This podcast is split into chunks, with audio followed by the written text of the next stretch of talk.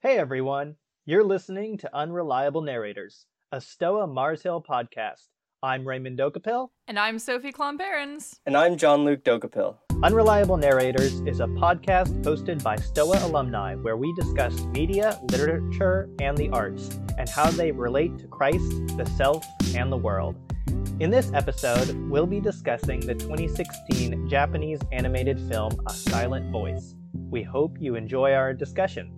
You're listening to Unreliable Narrators. There are no new words under the sun. There are no new notes I have left to hum. There are no new rhymes yet to be sung. There are no new chords that strings haven't strung. Before we begin this episode, I have a slight disclaimer to make. So, when we were recording this, I accidentally recorded from my computer microphone instead of my external microphone. So, for the rest of this episode, if uh, my voice appears a little bit muffled to you, don't worry, you're not going deaf. That's just the way I sound. So, it shouldn't bother you unless it does, in which case you're out of luck. So, sorry about that. Anyway, on with the show. We hope you enjoy. Welcome to another episode of Unreliable Narrators. Today we are joined with a special guest, my brother John Luke Dokupil. Woo!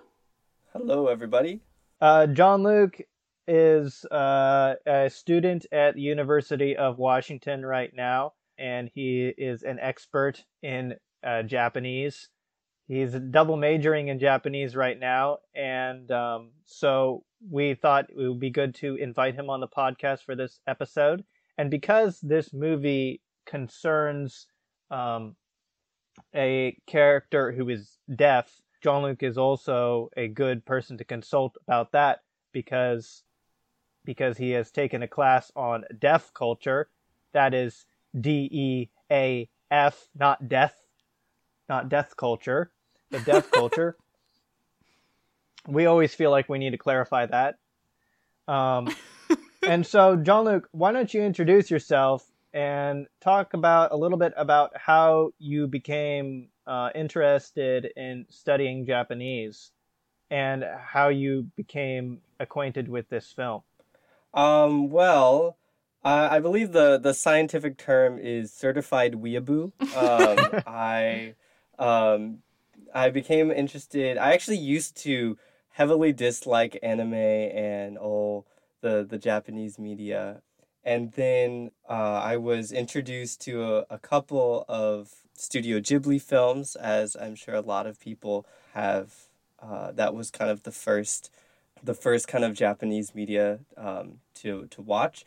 Um, and then I started getting into um, some of the movies like Your Name, and then um, I was shown A Silent Voice, and I I I had watched the first half of this film in the library at my community college and then I I had to stop go to class and I came home to finish it and the entire second half of the film just wrecked me for that day. I was like crying. I was like so confused as to why I was like feeling all of these emotions and it's one of the reasons why I love this film that um, it made me feel um, these different kinds of emotions that other films haven't yet.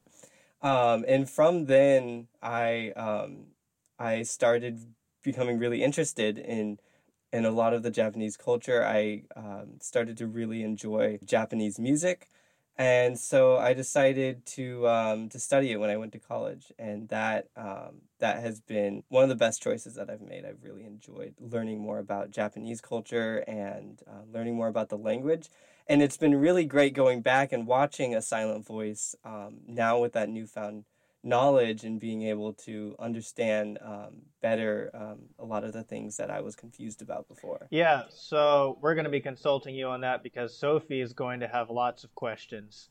Uh, yes. so, so Sophie, you talked about when you first watched Hayao Miyazaki's Spirited Away, you didn't really like it that much. Um, so you you were a little bit weirded out.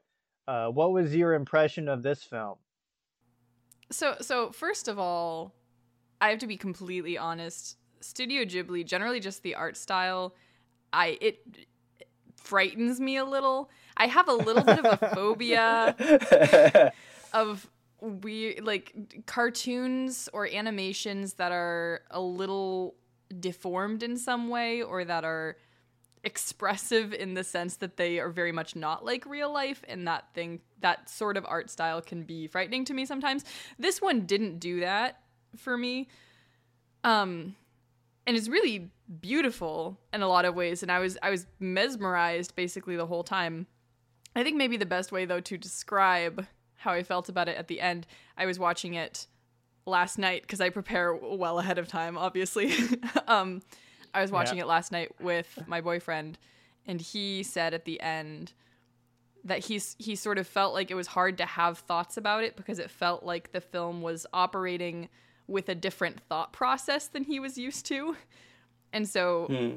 it, I agree with that. I think that that's sort of how I felt too. That I it was really beautiful to watch, and there are lots of individual moments or things that I think are really interesting. But I wasn't sure that any of the conclusions I was coming to were correct, or were the conclusions I was supposed to be coming coming to because it felt like I was approaching it from a certain mindset or a certain thought process that wasn't correct for the art form or for the culture. So I, I really don't know what to say about it. Maybe I'll have things to say as we keep talking, but right now it just is interesting Yeah. to me and I want to know about it. Yeah, the film is like almost three hours long. I think it's like two hours, 45 minutes or something. And so we're really not going to succeed in covering everything in this film for sure. And even in my no- own notes, I had a lot more difficulty consolidating this episode than I've had with previous ones. And I think part of it is because of the reasons that you were just talking about here is that it is kind of presents a worldview and a perception of the world which is very different from what we're used to. So I'm going to talk, we're going to dwell a little bit more on this particular artistic medium, but then, you know, I hope to go a little bit into the plot. So this movie deals with a lot of very serious themes, it deals with suicide, deals with disability, um, and it deals with bullying, and it's categorized as a drama. So the first question is, why why did the author decide to make a manga comic and later an animated film with such heavy thematic material? So what is it what what was the reasoning behind that decision? And what can you do with this medium that you can't do elsewhere? I feel like um, I feel like especially in Japan, where honestly the two main, I guess there's also light novels, but I feel like the two most popular mediums of like and the most popular art forms are um, manga and anime, and I think it's different from the idea of comic books and animated films uh, here in um, like in America uh, where they often take a much more um, less serious kind of I don't know themes to them, whereas in in Japan, because those are like the two main forms of media, they there's little to no distinction. There is comedy, there is horror, there is you know these more heavy themes, and they're all within manga and anime. They the fact that that you know chose these you know mediums to present its story um, is very I think expected in terms of uh, if an author has a story that they want to tell. Um, the first often the first thing that uh, comes to mind is write a manga, but uh, there's also light novels which are the typical novels, just words on paper um, which do have a very high level of popularity uh, in Japan. But I think also by putting some sort of visual to your story, I think does a really good job of pairing a lot of weight with the words. I think it does a really good job of just yeah adding more weight to uh, your story. Yeah, and you know, for me, I grew up loving Pixar movies. That was like a huge part of my childhood. I was a huge Pixar nerd, and you know, I was really interested in computer animation, and I have a whole book, like a whole stack of um, Pixar movies, uh, like the uh, that compiles all their art and stuff. So I was a huge nerd about that. It, but until recently, you know, they after they came out with Cars 2, I kind of fell out of love with them, and I was a little bit disenchanted for a while because, you know, I just thought that they, they, you know, they weren't they weren't up to snuff anymore, and at around that time is when I came around Hayao Miyazaki, and I was a little bit weirded out at first, but the more I watched it, the more entranced I became with it because it opened my mind to what you could actually do with animation. Um, and it made me realize, you know, yeah, animation doesn't have to be just a comedy or a kid's film. And that's exactly what most people, especially Western audiences, assume. Um, and there are a lot of things that you can do with animated film that you can't do with others and particularly a 2D animated film, not a 3D animated film.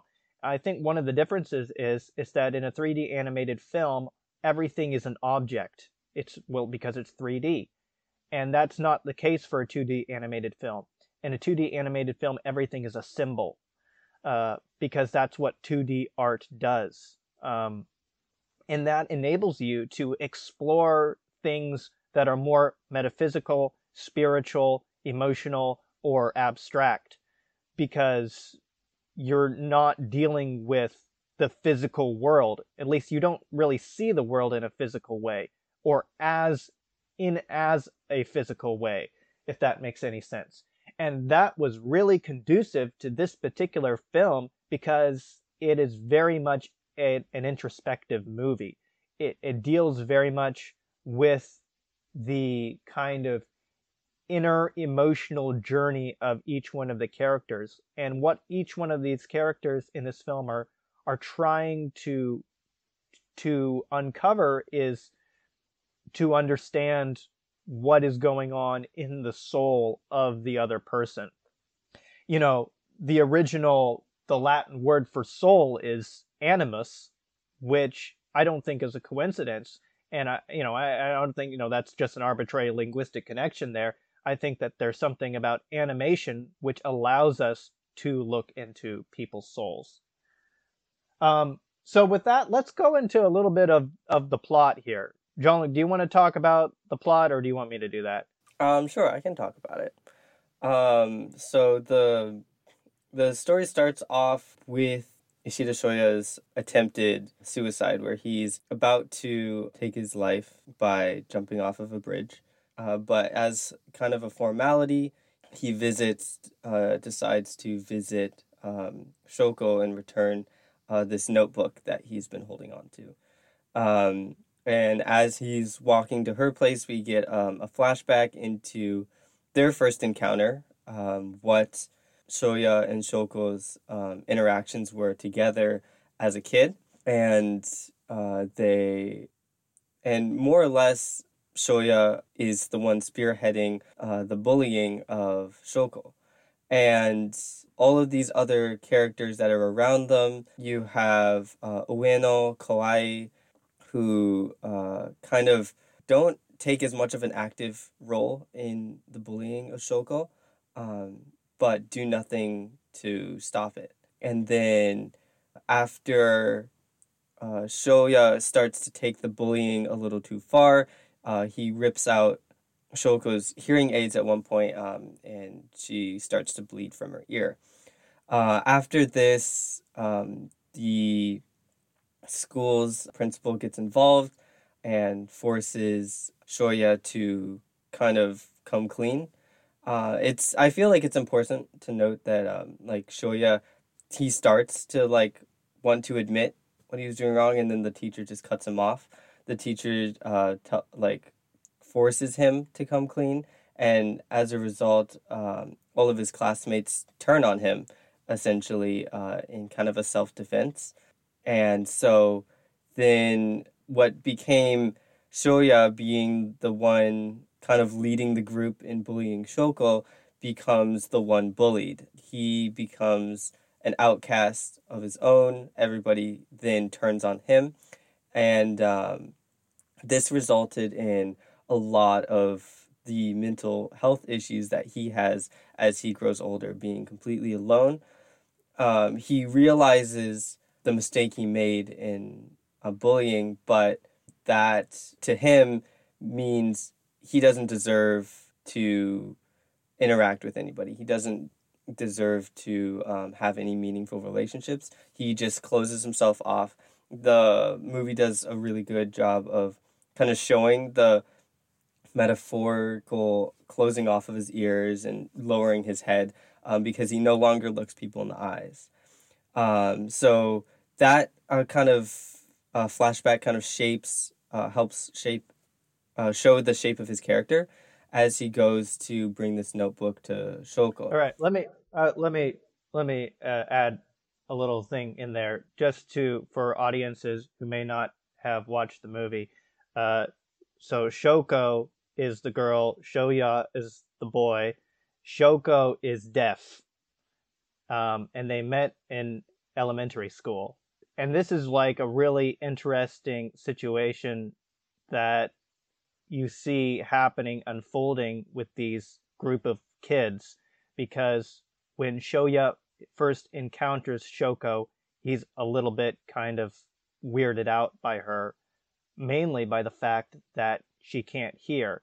And that's something that, as a kid who is kind of wild and a troublemaker and doesn't really want any kind of responsibility, doesn't really have any kind of empathy for her. And to any, to, if anything else, she's just kind of like an interesting irregularity, which he, you know, just doesn't want to accept.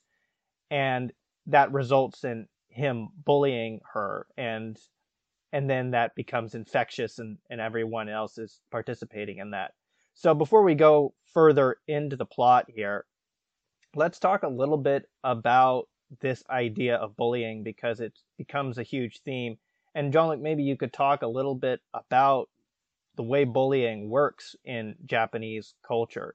Um, obviously, bullying is a ubiquitous problem for everyone, but it seems that bullying here is a little bit different, um, at least in its quality, than the way that we typically see it in you know American schools or even like you know portrayed in typical uh, um, American movies, right? Where there's always the archetypal school bully, you know, and he's kind of just like the villain.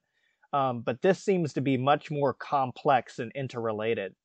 So, what is bullying like in Japanese culture? Well, I think it's important to note the more um, collectivist mindset that the Japanese have. Um, there's a lot of focus on uniformity, uh, like especially in schools. Um, they all wear the school uniforms. Actually, until relatively recently, all all school kids were required to have black hair, and if you did not have um, black hair, like perhaps you had more brownish hair, they um, some schools would force you to dye your hair black uh, to fit in with everybody and because of this i think that's one of the reasons why uh, shoko stands out so much is because she has something that does not fit in with everybody else. And because of this i feel like the bullying is a lot more group against one like literally the majority against one not um, what you often see um, with bullying in American schools, which is just one typically typically stronger, but not necessarily bully just kind of dogging on like one person. This is more of a group against one person simply because they they stand out. Um, because standing out is something that's definitely frowned upon in the Japanese education system. I have a I have a, a question about that. Um, so one thought that I had while watching it is that Shoya is a lot more um he it seems like he's more open about his bullying of her um whereas especially and I think part of it is because the other people who are bullying her uh a lot of them are girls and their their attitude toward Shoko is more uh, they're kind of pushing her away, and it's a little more passive aggressive, and it's not so straightforward, not so obvious. And it seemed, at least to me, like his bullying of her was a lot more open, um, and it was clear what he was doing. And maybe that partially boils down to the fact that that's the way that boys tend to show aggression versus how girls tend to show aggression, and that goes across cultures. Um, but that made me like be more sympathetic toward him later on. Um, the fact that he's so obvious about what he's doing, that he's open about it, and then that his repentance is also open. Whereas all these other people also bully her, but their their guilt process is different from his and not so open, and they're kind of pushing it down in a way that he doesn't. Um, uh, do you think that I'm reading that incorrectly, or what? No, there was um there was a commentary that I um that I listened to that I really liked. Um, that was um really talking about one of the big themes of this film, which was communication, and he was pointing out how um, Shoko had attempted to communicate with Shoya in many ways, whether it be the notebook, whether it be Japanese Sign Language, and Shoya failed to understand that all the attempted communication because he only really knows one way of communicating. And if you look at the way he interacts with his other guy friends, you know, he's constantly, you know, like putting them in chokeholds or, you know, giving them massive wedgies. Um, he's very physical with the way he communicates. And I think in the way that he bullies Shoko, um, he's really trying to communicate with her.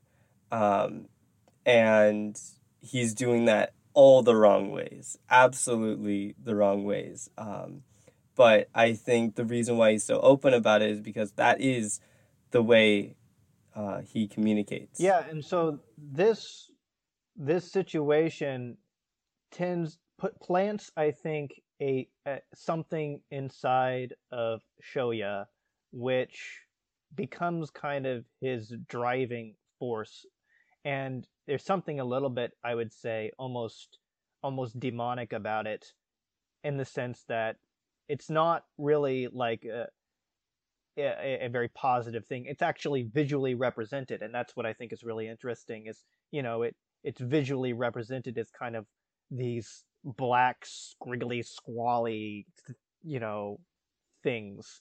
You know what I'm talking about? Um, I don't actually. I think they they do that more in the manga version than they do in the in the movie. But they go inside his mind, and there's kind of like this just bubbling blackness uh, that is kind of representing a lot of his you know self disgust, uh, self loathing, and guilt um, and then we have another visual representation going on with the X's, and that's something that's portraying uh, the world from Shoko's uh, Shoya's perspective, um, and that is what that represents is him actually shutting out all the different all the rest of the world. That's something that I think is really interesting thematically when we start looking at the characters, particularly the relationship between Shoko and Shoya. Um, it's implied that there is some kind of connection between them from the very beginning. Uh, one of them is Shoko and Shoya both have the same nickname, Shochan, um, which is a kinship which Shoya immediately rejects. Um, but there's also characteristic similarities because in a weird, not necessarily parallel, but I would say like perpendicular. They're complementary because Sho Shoya shuts people out visually. You know, he doesn't want to look at people, um, whereas Shoko Shoko can't hear people. Um, so there's this, you know, this visual blindness versus an auditory blindness, so to speak, um, which kind of puts them in a situation where they're almost characters that were I don't want to say made for each other, but there's something that there's uh, some some kind of like symmetry between them. Although, Did anyone else kind of get that sense? um, just to insert something here, and I, I might be completely wrong about this, but what you're saying about the sort of parallels of him having a visual, so there's the X's, which obviously are a very visual symbol. And also, I have questions because I don't 100% understand the X symbol, but his visual blindness and then her not being able to hear, it seems like he has a hearing issue too. Um, because, and again, I might be wrong about this. Please correct me if I am. But in the first scene where they show the X's, where there's kind of the time jump a little bit, and he does his monologue about this is why I ended up alone, and it's because I alienated people. And then he's in the classroom, and everybody has the X's. And he is hearing them, and he's hearing them say things like, oh, yeah, like he's a bully, or stay away from him, that sort of thing. Like they're all talking about him. And he it seems like he sort of shuts that out. Like he stops listening. And then in the last scene of the movie, when all the exes finally fall off for the last time, he hears them again, and they're not talking about him. Like he, he's he, they're they're not saying negative things about him. And the way that I interpreted that, or what I thought maybe was going on, was that the first time he they have the X's and he's listening to them, he's projecting what he imagines that they are saying about him.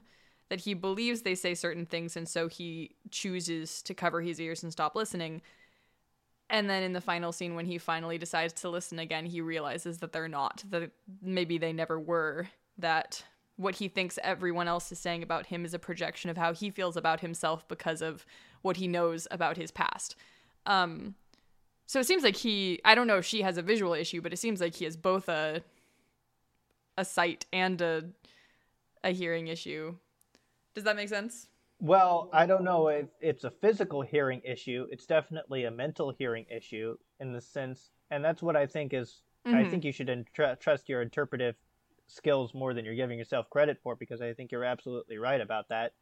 um, I think he's definitely he's emotionally shutting off all these people in his life, um, and that's represented through the X's. And when he looks at the camera, looks and pans back and forth at all these different people, and he's just imagining what he thinks that they're saying about them, and they're and they're always going to be negative because, um, you know, he he's got the reputation. He knows they think that he's a bully, and he's really internalized that. So that's that's all that he can see himself in doing.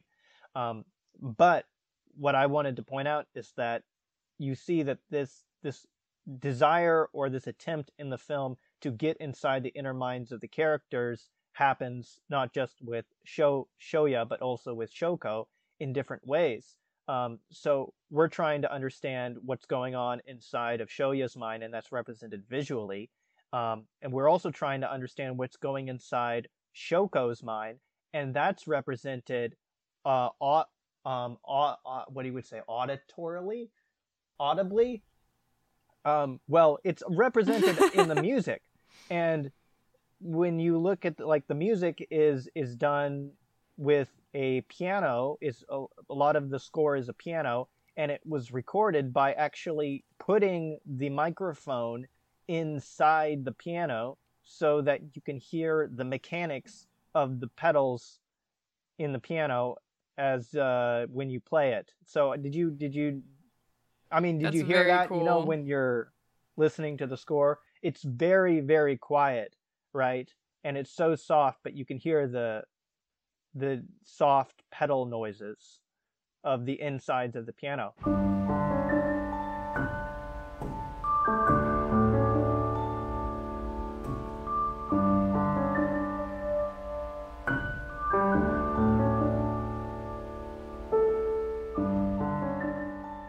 I didn't pick up on that except for every now and then to think, wow, this music is really pretty in a way that's different from other movies, and I don't know what it is. That's Yeah, very cool to know. So I would say eh, that, and I don't know if this is like an objective interpretation, but part of the the use of the piano music is a way of representing through sound the kind of way that Shoko experiences the world, um, because she experiences uh, he, she experiences sound internally through her body, as you would when you're deaf. Because when you're deaf, you can still hear things, but everything's muted because you experience sound as vibration. And you can see ways that the filmmakers are trying to look into that. Like, I think one of the fireworks scenes, right? There's the fireworks, and then the camera cues down to Sho- Shoko's tea, and you see the the ripples in the tea, and then Shoko kind of closes her eyes, and that's a visual cue of showing us, helping us understand. Okay, Shoko is is enjoying the fireworks, and she's enjoying the sound of the fireworks by feeling it, feeling the vibrations, um, and that's also what the music does too. So that I think are all things that play into this role of you know what is it between Shoko and Shoyo, uh, Shoya that sort of brings them together? Uh, one thought that I have about that is um, so experiencing this movie, not knowing anything about it ahead of time. When the movie started, and I knew all I knew about it was that it was about someone who bullies a deaf girl, something about that.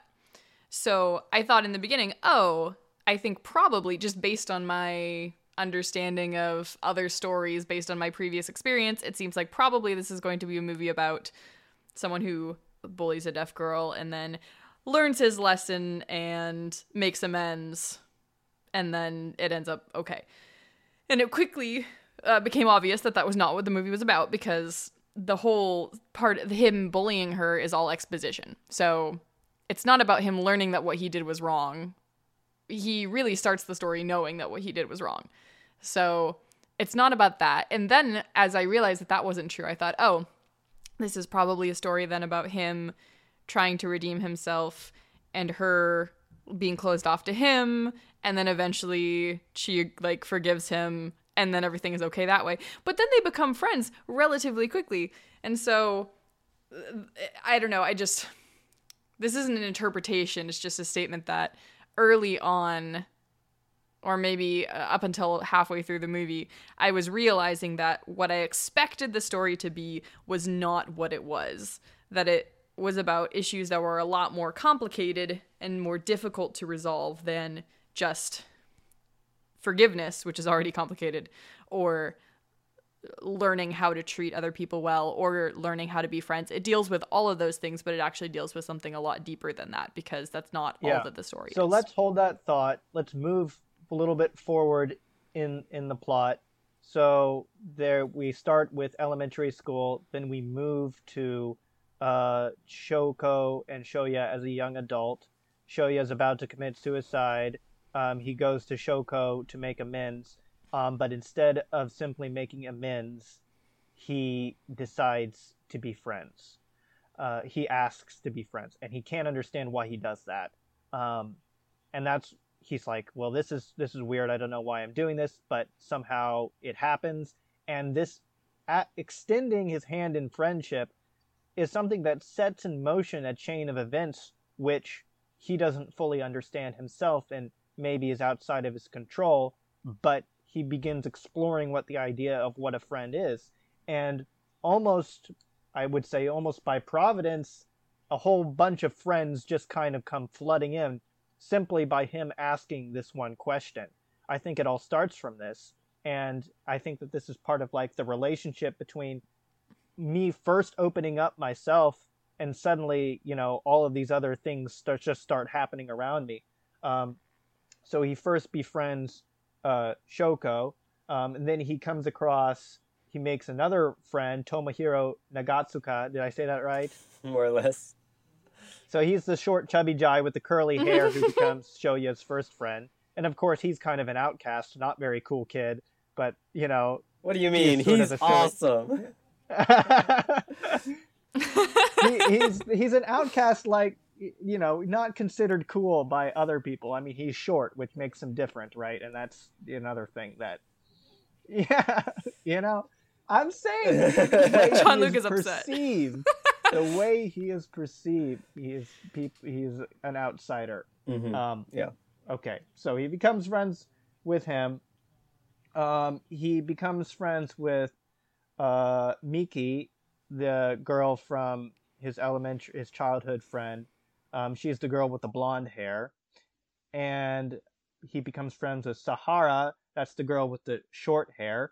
Um, she's the only one who's learned sign language. He becomes friends with uh, Naoka Ueno, and Ueno is really interesting because she really participated in the bullying a lot. Um, and she also has kind of like a raging crush on him. So this becomes a problem because when all of these friends come back together and they become uh, kind of this friend group, there's a lot of tension that continues to persist. And this kind of goes into what you were saying is this story doesn't go in the direction you were expecting to. They don't just become friends and forgive and forget. A lot of these problems that they had during high school continue to exist and they don't exactly know how to solve the problem. Um, and so this happens in a moment where, you know, okay, so so so Shoya is beginning to think, oh, you know what, friends, I can do this. Maybe things are all going to be all right again. Um, but then things kind of turn south again when Miki kind of exposes the fact that Shoya used to bully everyone, uh, um, bully bully Shoko, and when she exposes that, people are not very happy with that. They're not willing to say, "Oh, yeah, you've changed. It's okay now. Um, but they all meet together on the bridge and they have this conversation, and nobody is willing to admit that they did something wrong. It was all your fault to begin with. Still, Ashiba said that I should forgive you if you apologize to Nishimiya. Wait a second. That's messed up. What right do we have to criticize Ishida over it? We? You've got it wrong now. Unlike me, you went out of your way to bully Nishimiya. Don't lump me in with you. So let's zero in a little bit on that. Like, what exactly is happening there?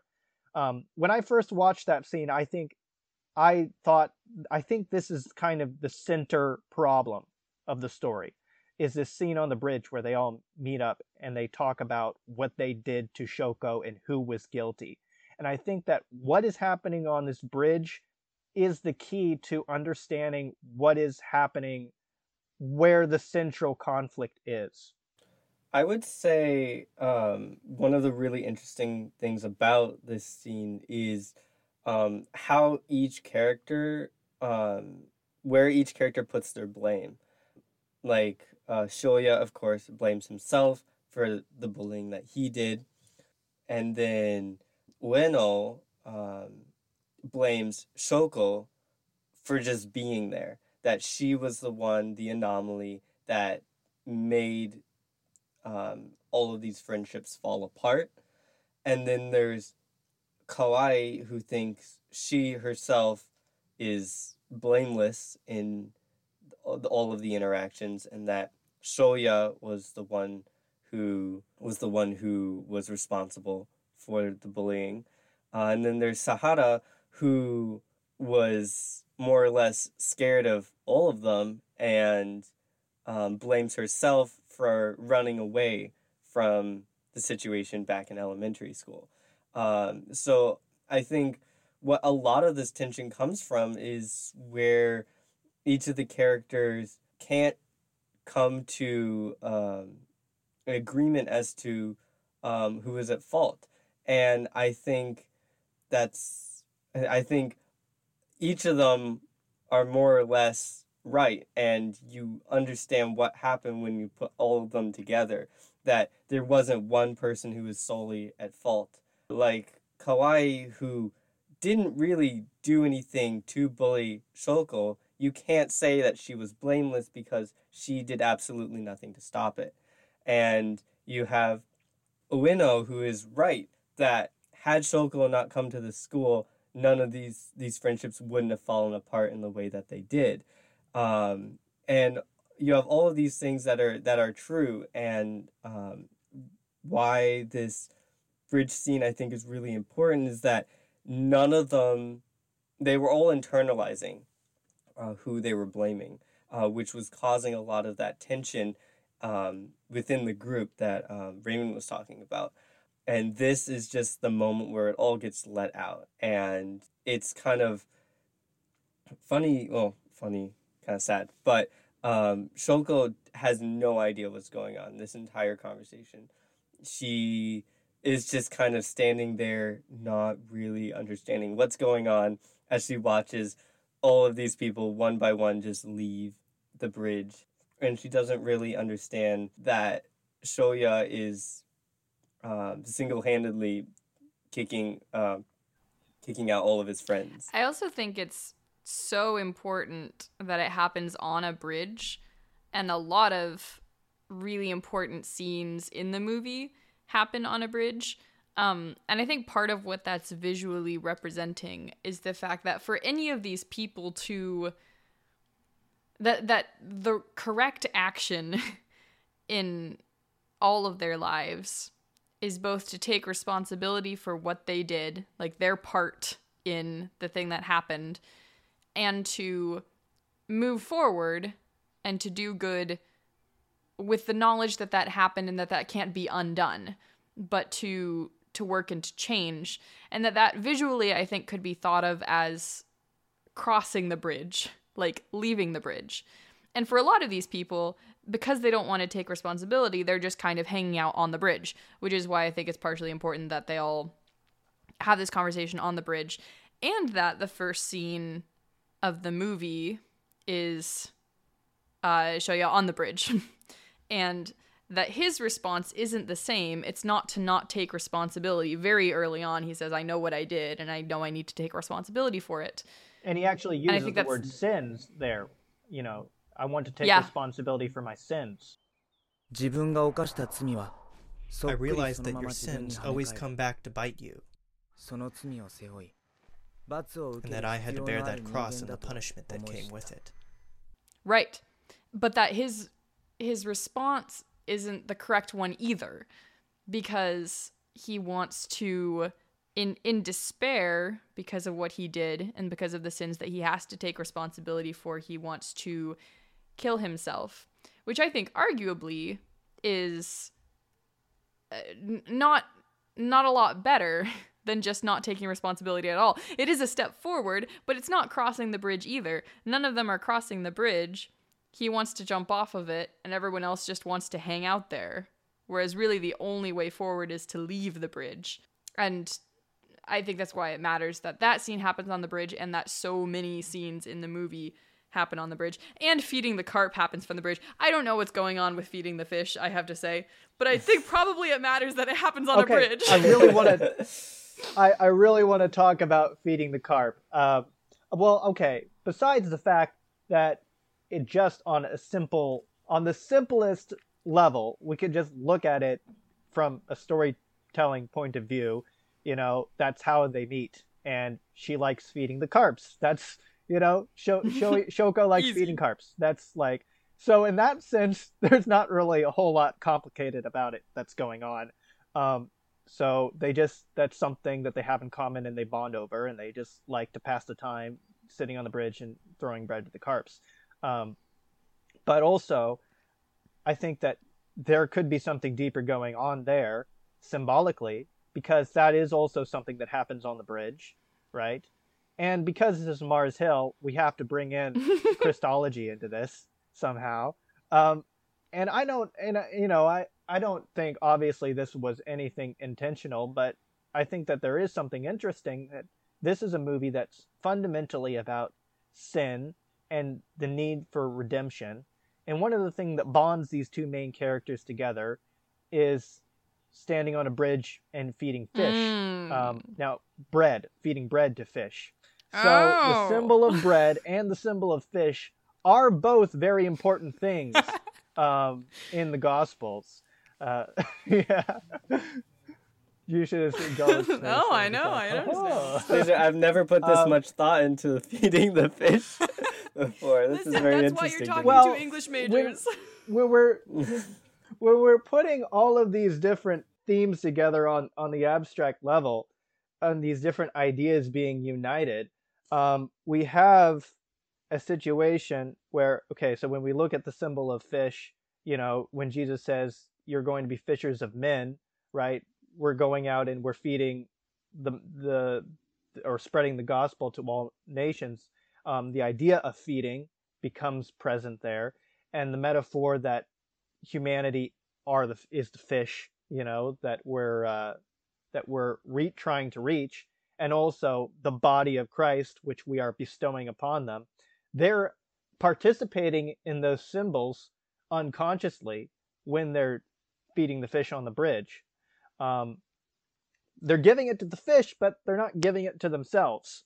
Let's say they're not partaking in the bread themselves, and I think that's part of the problem is that they have the problem of sin that they're trying to atone for, but they don't really know how redemption Mm. works. Um, and so that I think, so I think that's that's a question that I think really gets to the heart of the matter, and it's the heart of I think the source of self hatred, and you know this kind of suicide drive because suicide is a big theme in this movie. So I think that true redemption is not a mere case of forgive and forget. The characters in this film know that, and their their attempts to atone for their sins are not sufficient. But they don't necessarily know what true redemption look looks like. Um, and so, in what ways do they attempt to and fail to redeem themselves, and why are their attempts insufficient? So so one thing at least um Shoya when he saves Shoko. So when she's about to jump and he he grabs her and he has this whole not his life flashing before his eyes moment, but this whole realization of everything that he should have done that he didn't do. Um, and one of the things, if I'm remembering correctly, that he says almost first off is, "Did I ever actually apologize for what I did?" Um, and that's that's the first thing that he says that he should have done wrong. I have some I have some thoughts about that moment and how he realizes what he should have done, but that was not the question. So I will refrain from talking about that until later. But that's the first thing is I think he goes to her and kind of assumes that she understands that what he did was wrong and doesn't actually address it. It kind of stays in his peripheral vision and in hers because he kind of assumes that it can just be water under the bridge and maybe they can move forward from it and then it still kind of remains a sticking point. So, failing to address it head on, what happened in the past, I think is the first mistake that he makes in trying to redeem himself. I also think that the the idea of uh, failure of to of like proper atonement also is very evident um, in the two instances where Shoko jumps off the bridge to to grab her notebook that has fallen into the water, um, and you see the first time that Shoya reaches out his hand to catch her and fails to to catch her. And then there's the second instance where Shoko and Shoya are on a little summer vacation to some modern art place where Shoya starts uh or falls down and starts like sliding down this this concrete um like incline Slab. slab thing. um, and you have uh, Shoko who reaches out her hand to grab Shoya and again fails to do so. And I think that's, you know, representative of them not properly properly dealing with the the shortcomings and the problems that they've uh, that have been present. They've all tr- they've tried to solve solve these issues um, and have been going about it the wrong way and only does the the most important time when Shoya uh, catches Shoko from jumping off of the balcony is he able to catch her and he starts to approach these these issues from the right direction. Right. And okay, so that's really an important, like a pivotal point there is the suicide scene. So let's backtrack and ask okay, what exactly drove us to this point? Um, what were some of these the, the these kind this kind of overwhelming convergence of circumstances that drive Shoko to the point where she feels like she needs to end her life. I would like to volunteer that I have no idea and that I was very confused. um, the one, so I, after we had watched the movie, I expressed that question that I had, I really didn't know why she would try to kill herself at that point. Mhm. Um, and I'm going to give my boyfriend credit for this analysis because it was not mine. And I think this might be starting to get there. But what he was saying is that she seems like a character who is more concerned about what other people think or how other people are doing than she is with how she herself is doing. And that it, it the uh, her apologizing for everything and even when she didn't do anything, that sort of thing. Um and that when she that everything in her life doesn't have to be going wrong for her to have a motivation to want to kill herself that for for Shoya killing himself would be an act of self-hatred and it would have to do with his own internal state. And that for her suicide might be actually more of an expression of her concern for other people and not for her own state. But other than that, I have no idea. Yeah, I mean, she says as much um, with another scene on the bridge um, after Shoya uh, wakes up from the hospital when she's explaining that she thought it would be better for everybody else if she just disappeared. And you, um, and after like after seeing all of the the moments where she's spending time with her sister and Shoya, you go, wait, is she?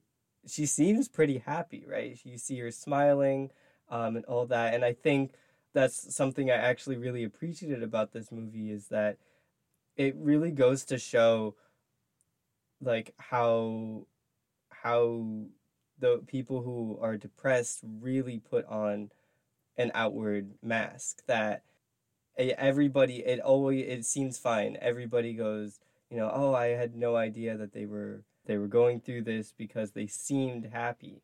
But something that i noticed after you know watching the film several times is that uh, shoko uh, never smiles with her teeth. She's always this kind of forced kind of either a forced kind of grimace smile or um, she's just you know smiling uh, with her lips. And only i guess twice but it's kind of just once. Um, she only smiles with her teeth once and that's at the end of the movie when um, when ueno shows that she actually learned a little bit of japanese sign language albeit to tell her that she's an idiot.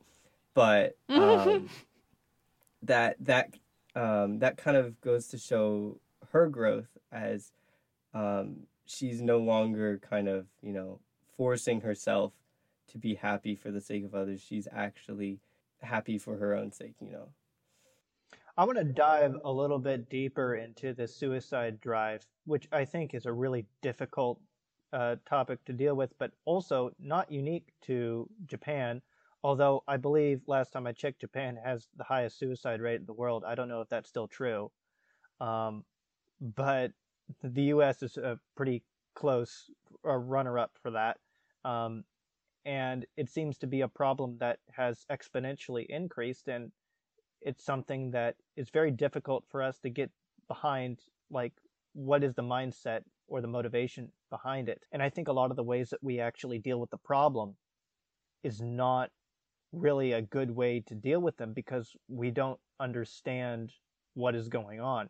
And if I were to venture to say what I think is going on, um, I think that it has something to do with um, this problem of sin, the need for redemption, but also the need for some kind of sacrifice, um, a sacrifice that needs to be made. In my experience of you know studying stories, a lot of the times, some at some point a death becomes necessary, right?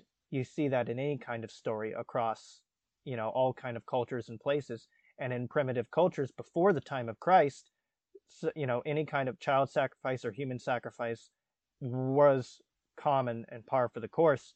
Um, it was only unique in the you know the Judaic religion where sacrifice was actually done by in a substitutionary way by the blood of a lamb, and then the final substitutionary sacrifice of Christ, um, who was the perfect sacrifice, um, who died on behalf of everyone's sins, and that was sufficient to satisfy satisfy the wrath of God, the wrath and God being perfection, the perfection that we all know exists and we need to somehow satisfy.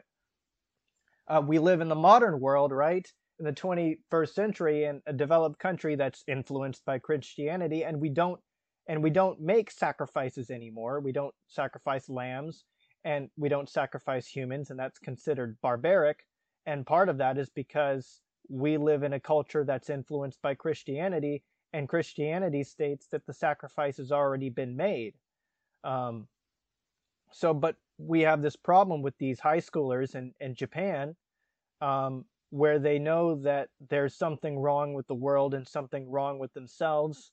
And they know that a sacrifice needs to be made of some sort, but they don't know what it is and they don't know how to deal with it. And I think that's what these characters are dealing with here. Um, and that's why people like um, Sho- Shoya and Shoko, they're the two people who are suicidal, unlike anyone else. Um, and Shoko, Shoya feels this way because he feels that nothing he's going to do is actually going to make things better. And, you know, one of the characters, Yuzuru, which unfortunately we didn't get into very much here, says, okay, look, just because you think you learned sign language and, you know, you try to be friends, that makes you a good person. And he's like, well, yeah, you're right. It, it doesn't. You know, the things that I do isn't isn't going to ultimately make up for what I did um, because the past is still there and it, you know, it, it's not going to undo the damage. And then we have Shoya, Shoko feeling, in a similar sense, a suicidal drive. And part of that is coming from this feeling inside of her that she is somehow guilty as well. And that's a really difficult thing to swallow. But that term goes back to Ueno's accusation because Ueno accuses her of disrupting the friendship between, you know, their friend group, which is actually somewhat true. She is, she did disrupt things and she did kind of cause a disequilibrium. I don't know if that's a word in the kind of balance, uh, uh in the peace and stability. And, and so that kind of like sets in her heart a kind of self hatred and self loathing. And she feels like, you know, she needs to sacrifice herself. And and that's kind of like that's a very human that's a very human urge. If you are the outsider, you're the outcast, you're the cause of all the problems in a given social group, then you know, maybe you feel like you're the the person who needs to sacrifice themselves in order to appease for the sins or you know that's causing it you know this happens in cultures everywhere right? If there's if there's uh any kind of turmoil like like there's bad weather right? Then you know in polynesian cultures you have to sacrifice a virgin to the to the volcano or something and like that's going to appease the the wrath of the gods and make everything better. And i think that's the human tendency which is going behind uh Sho- shoko's suicide and what I think is so interesting about this film is because it these forces which drive her to this point where she's committing suicide come to a head and Shoya comes in and essentially substitutes himself. And I think that that is what turns things around. He actually acts as a substitutionary sacrifice, albeit not intentionally, but she he pulls her up and by f- nature of physics pulls himself down because uh, he can't pull pull her up without pulling himself down and by mm-hmm. doing that he falls into water and blood is shed and he descends into a coma and then he wakes up again. And one of the things that he says when he wakes up is Shoya uh, to Shoko is, I want you to help me live. And that's the turn that changes everything. Now Mm-hmm. everything is going to be cast in a new light. We have a paradigm shift, and instead of having to feeling the need to pay for the pain with death, we're going to say, I'm choosing to live in spite of the pain. Well, I also so to to jump back to the scene, I think your analysis of the the fact that there's a substitution there is absolutely true. Another thing he says, um, so when he's doing his little internal monologue where he says, "This is what I should have done," um, he says, "Please God, please give me just one last ounce of strength. I won't run away from things anymore." From tomorrow, I'll look at people's faces. From tomorrow, I'll listen to their voices. From tomorrow, I promise to do things right. Please, God, give me just one more ounce of strength. I won't run from my challenges in my life. From tomorrow, I'll look at everyone's face. I'll listen to everyone's voice from tomorrow. I'll do everything properly from tomorrow. And I think it's so interesting that he in this moment where he's in a lot of ways thinking about her and what's happening to her, one of his responses is, I'm going to treat everyone better. and that that part of redemption for him is not just being forgiven for what he did to her but it's changing his attitude toward the entire world which also means changing his attitude toward himself. And it reminds me of uh, in the brothers karamazov by fyodor dostoevsky there's this huge theme of the idea that the only way to have peace with the world is to ask the entire world for forgiveness for all sins committed by everyone ever, to take all the sins of the world upon yourself and to ask forgiveness of those sins, and to forgive everyone in the entire world for all of those same sins. That you ask forgiveness for all and you give forgiveness for all. And there's a quote. So Alyosha, who's the this novice who wants to be a monk and uh, is trying to learn how to how to be a good Christian, how to exist in the world. Um, he has this spiritual conversion moment, and it says he wanted to forgive everyone and for everything, and to ask forgiveness. Oh, not for himself, but for all and for everything, as others are asking for me. And I think that's partially what uh, Shoya is experiencing in this moment. This this realization that he has to ask forgiveness of all from all, and that he has to give forgiveness for those same things.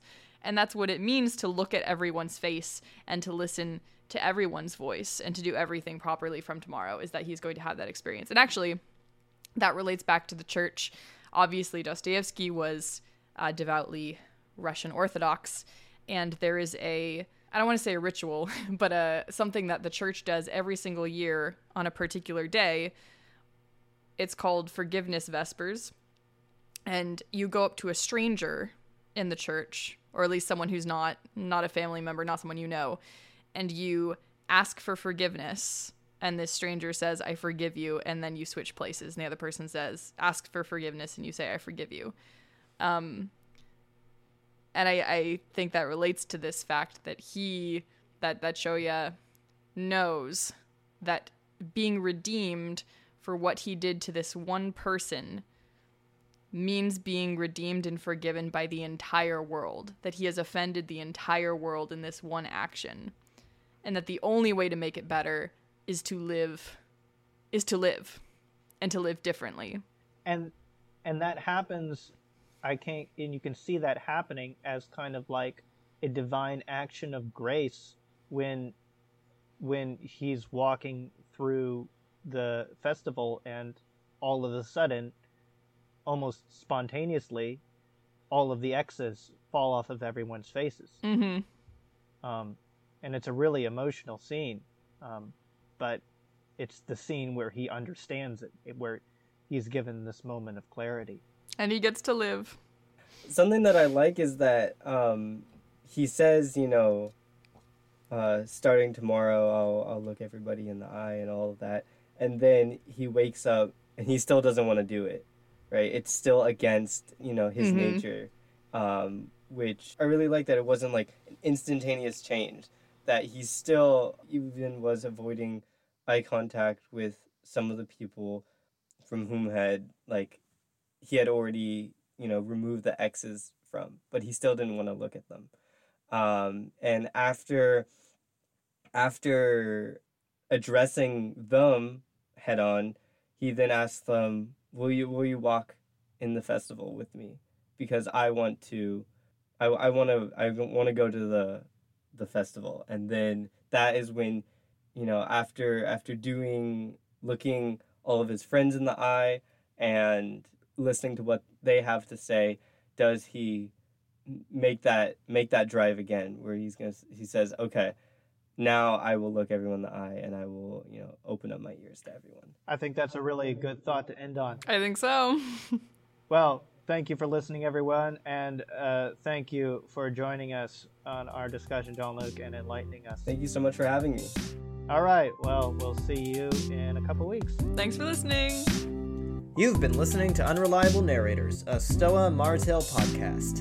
Unreliable Narrators is an original podcast produced by Stoa alumni.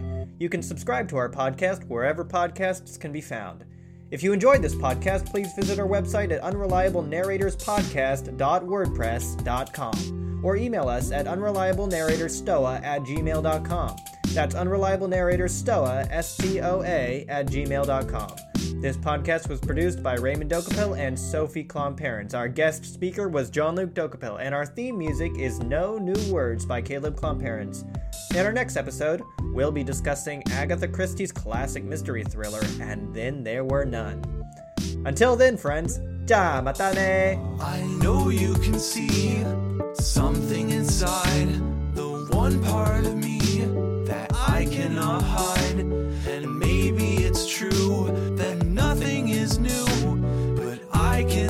So much more in you.